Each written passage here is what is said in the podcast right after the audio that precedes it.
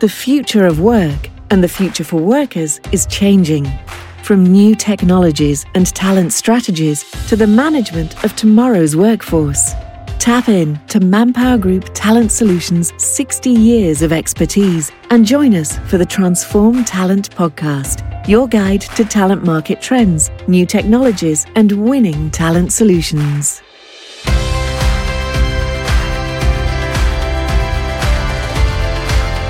And welcome to the 13th episode of the Transform Talent podcast. This is Roberta Cucchiaro and Dominika Gausa. Today is a very special day to our podcast because it's our one year anniversary. And it's been a fantastic journey so far. And I would like to thank everyone who has been following us. We have heard such inspiring stories on this podcast from the link between dyslexia and soft skills to blockchain technology in recruitment about karma in the candidate feedback process. We talked to social talent about upskilling and reskilling. We also heard the success stories from the Junior Achievement Program. And the list could go on and on. And we are very excited with what will come our way in the next podcast year. But now let's come back to today. So, what are we talking about on this episode, Roberta? So, well, today we want to talk about diversity and inclusion in the fashion industry. It's a really, really tough industry to get in and to succeed in. We have started seeing less Photoshop on magazines. There are more diverse backgrounds on the catwalks than there were before. But how about diversity when it comes to fashion students, emerging designers, industry leaders? We've also started seeing the first wheelchair bound models on the catwalks, but there is just so much more that needs to be done. And at the end of the day, it all starts from the leader's vision. We are joined by Simone Van who is the VP for Global Talent Acquisition and Diversity and Inclusion at Capri Holdings, which is Michael Kors, Versace, and Jimmy Choo. So, welcome, Simone, to the podcast. Thank you. Thank you, Roberta. Thank you, Dominika, for having me.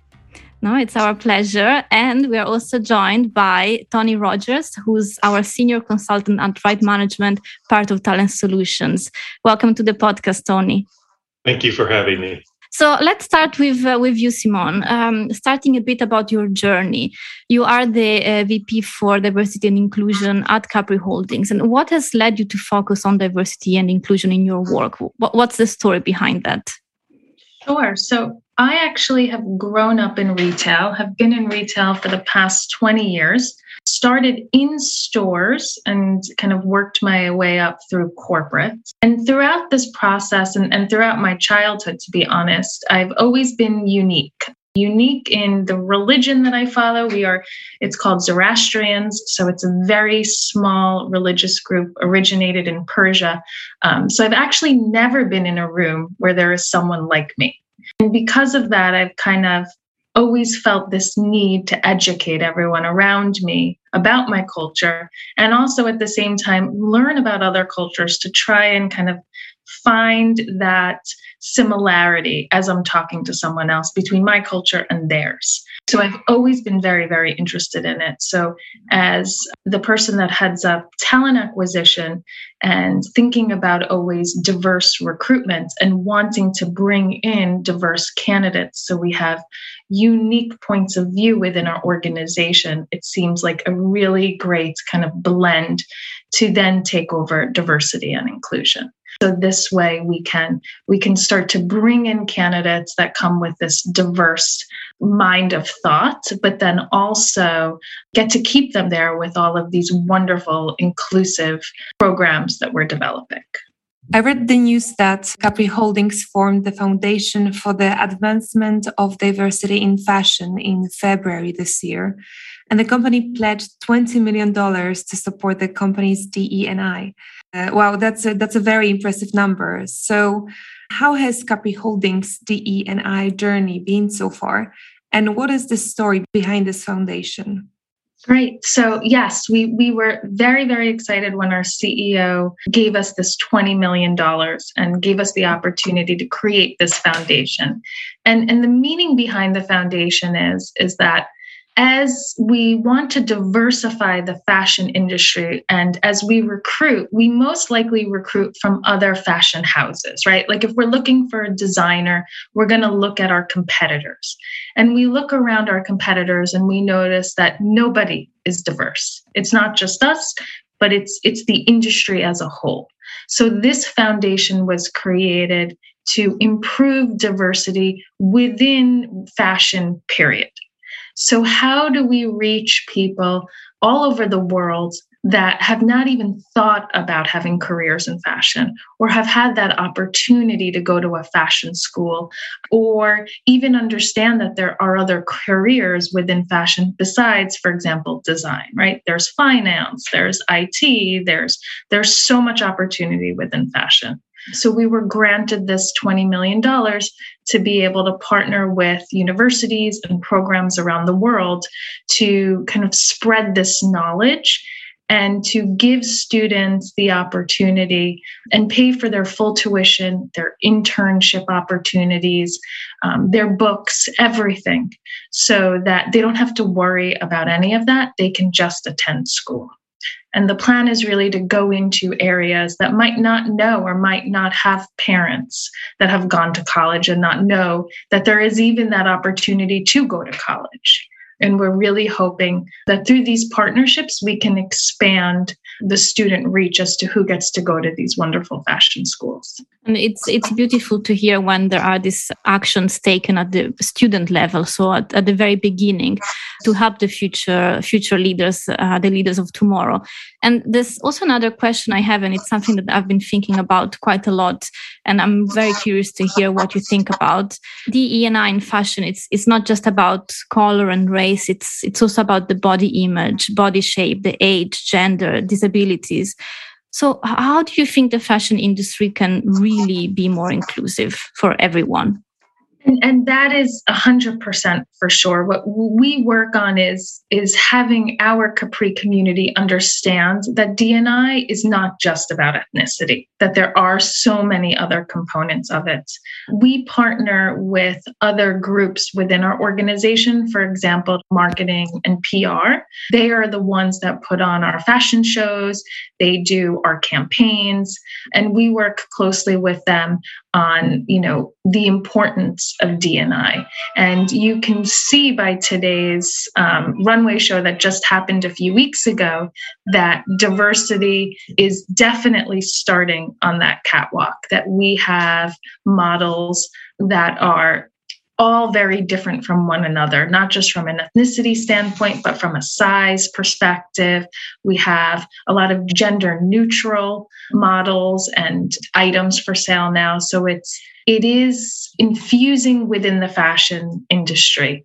I always say it's it's a walk, not a race, and it's going to take time, but I most certainly see that the industry, specifically us and all three of our brands are are really walking or are running pretty quick to get to that place.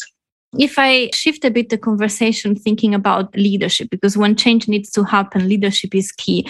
I would like to ask uh, Tony a, a, question, and if I, if you can put your right management head on for this one.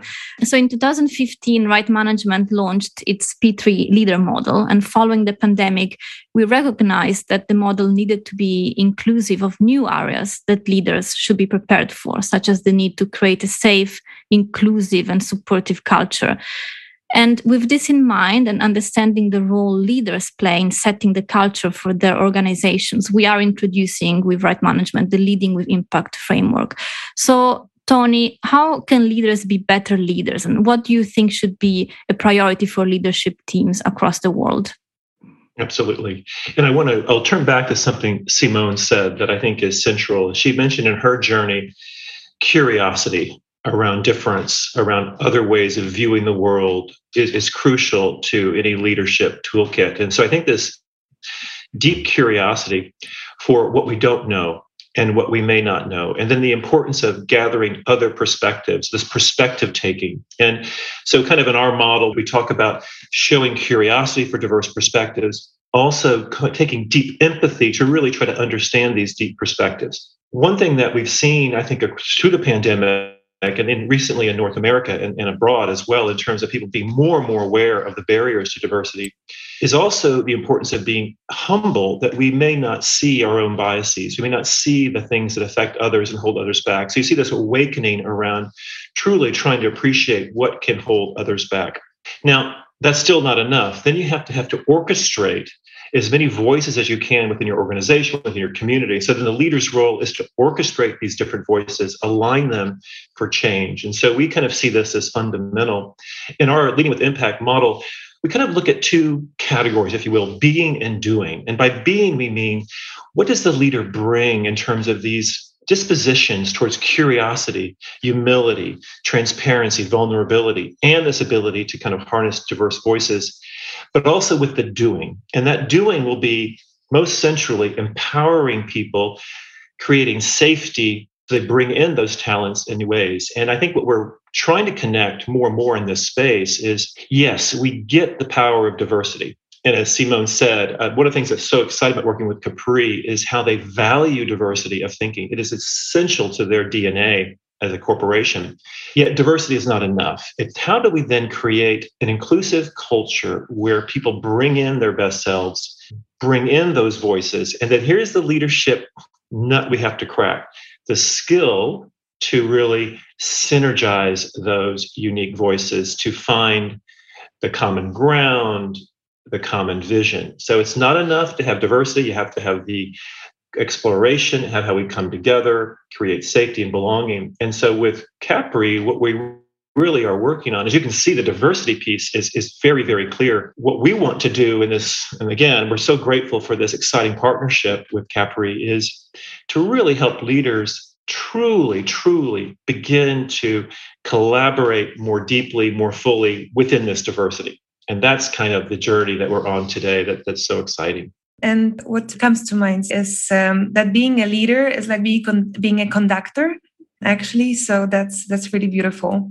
Tony and simon i'd like to focus now on include that you tony briefly mentioned the right management's program that helps leaders incorporate uh, de and i in their strategy. So tony what does right management offer through include?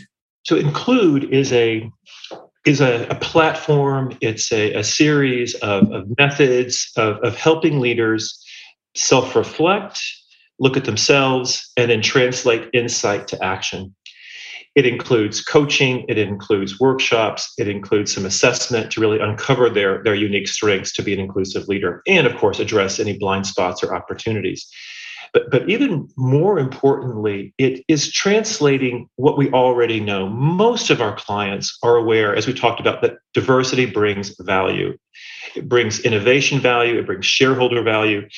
If, if we create that inclusive culture that really allows those strengths to be harnessed. And so they get that. Also, our companies are aware that unconscious bias is something we are all subject to, and we must be able to be aware of that. I think that foundation, at least within our client base, as I look around us, they get that. They have already worked on that. But now the question is, what do I do next? And so, what Include does is really look at the behaviors to harness diversity, as I've mentioned. How do I recognize the unique strengths? And then, how do I begin to connect the dots so people can, within the team, see each other's unique strengths and then value them and then use their skills of curiosity transparency humility to begin to bring those those out. Now one of the things i think the question that many of our clients still are, are working through today is what is the, the connection between inclusive culture and what we call the isms? And by the isms i mean racism sexism heterosexism you also have other isms around ethnocentrism, and they, they vary by where you are in the world. They exist to some extent everywhere, but how they express themselves is, is unique to the local context. And so I think many of our clients are trying to connect as we build an inclusive culture, what activist stance do we take towards these isms? And how much do we bring in the public and the private together? How much are we encouraging our employees to talk about this with authenticity? So, this I think is still an area of questioning, exploring. How do we merge the public and the private? And many, many of you know of our of our younger hires and candidates, have a deep sense of social justice and responsibility. How do we capture that? How do we captivate that and be sensitive that our customers have their own needs and journeys and may have their own fears and trepidations. And so the leader today has got to be very sensitive to the public and the private. How do they lead their teams to take action where they can against the isms? How does that build the inclusive culture? How do you remove those barriers to create much more inclusive cultures? And what Include does is, a, in a very practical way, help them with these conversations. They've got to talk together with their peer leaders. They've got to talk to their team members and it creates a safe place to have these deep conversations that lead to more specific tangible action. So that's what include uniquely does. It's not just the insight. It's not just understanding that we have these biases or opportunities. It's how do i make a difference within my organization? Simon so why did capri holdings decide to offer include to their leaders Really, all of those reasons that Tony just stated, mm-hmm. to be honest. We're looking to improve inclusion overall curiosity we realized through the gears that that most of our leadership team probably needs to work on their curiosity so we're hoping that that area comes to light and we could all start to become better at that the increase of feeling safe like tony suggested that our, all of our employees understand that their leaders truly understand the notion of inclusion so they feel that they do have this safe space to work in. Another, which is very important for us this year, is this whole decrease of bias. As Tony stated, we all know that we have unconscious bias, but if we continue to remind each other of it, it comes to light more. So we think about it as we go through our recruiting process, our, our team meetings, etc and and you know we always feel like there is there's room to improve so this include workshop just gives leaderships more accountability. It brings it more front of mind and it challenges them. And and we really wanted you know to not only improve inclusion within our teams but challenge our leadership team to make it a very important goal of theirs.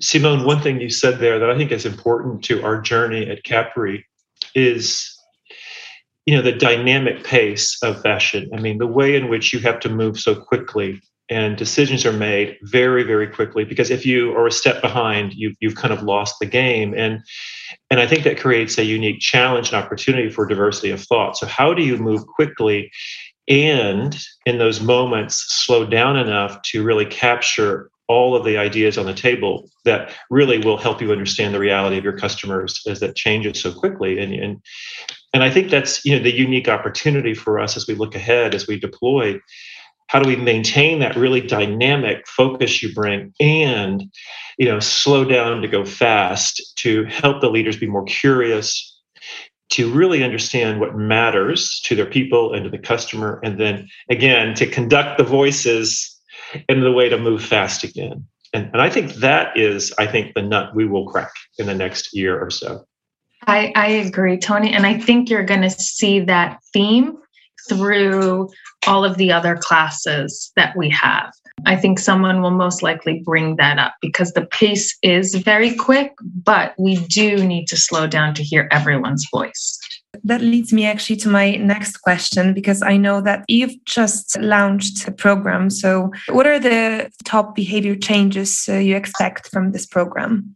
So we are hoping that through workshops with leadership outside of just human resources and or the D&I team that we kind of expand our reach. So, for example, when leaders in our marketing or our PR teams or, or, our fashion teams are developing product or fashion shows, our marketing tools and campaigns, they are also keeping in mind this diversity, not only diversity in terms of ethnicity, but all forms of diversity. And we are really hoping that this skill building becomes a true business focus for us because at the end of the day, the more diverse we are, the more creative we are, the better our results will be. And Simone, one thing that that reminds me of the, a focus on on the following that within the the workshops and the other formats we deliver include in is helping leaders understand what matters to different identity groups, particularly the identity groups who may have experienced marginalization or some kind of discrimination. So when we look at the isms, ableism, ageism, um, sexism, et cetera, that as your brand officers, as your merchants become more aware, they're more sensitive to what matters to your customers who may represent these identity groups. And so we think this is very important. And one of the concepts we look at is microaggressions. And so how do people feel or, or how do they how are they impacted when they see imagery that looks nothing like them, which has been, a, of course, a big topic of debate in fashion. So but we were looking at that very closely, very thoughtfully to help create that awareness that will translate into helping reach the market. So, as we look ahead uh, and we think about the future of D&I in the fashion industry and, and at Capri Holdings, uh, Simone, what would you consider to be a win in the fashion industry when thinking about D&I? I think a win would be a few things. Number one, just the overall increase of diversity within the industry, just like why we are setting forth this foundation and expanding um, who comes into the industry. And secondly, like we keep discussing, for the images that we see through fashion to be openly diverse most of the time, that it's not something that we see once in a while in campaigns, but it is that most campaigns, most runway shows are diverse in all aspects and also it makes me think as you were saying before the importance of the diverse perspective diverse thinking especially when we're talking about the arts and fashion. It's it's creativity and creativity comes from different thinking and different backgrounds different experiences.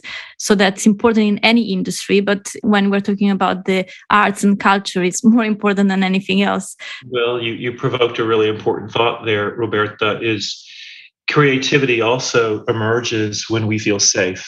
And we really don't bring in our best creativity unless we are feeling psychologically safe. And so this whole effort include this whole journey around this landscape is how do we create what we call psychological safety so people bring in their best selves and that could be tied to my ethnicity my culture my background and yet also it could be what's uniquely inside of me the way i think my cognitive style.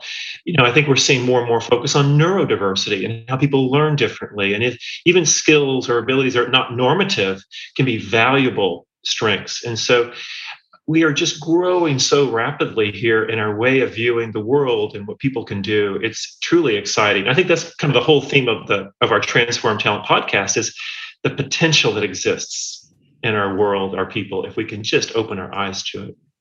Absolutely. I feel very energized after this this episode. It was a, a wonderful conversation with both of you. And as we talk about diversity in uh, any shape or form, we've just launched a report with uh, Made by Dyslexia, where we talk about benefits of neurodiversity in the workforce and how it can shape organizations of the future. I was actually going to say something very similar. My daughter is actually dyslexic and how I am working with her amongst many other learning disabilities. And she's very dedicated to fashion and to actually design versus doing her math work, for example.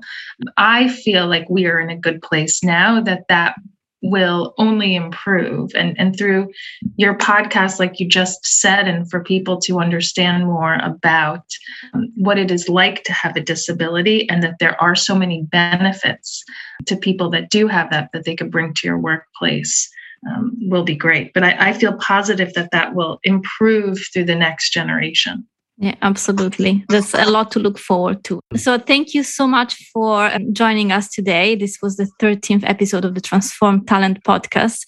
We hope that you enjoyed this episode as much as we did and you, you found it very inspiring and some very useful food for thought. And to all our listeners, don't forget to subscribe and leave us a review in your favorite podcast listening app. See you at the next episode. Bye bye.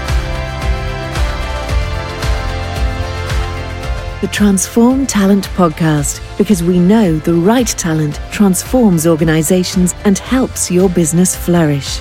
Talent solutions, business and talent aligned.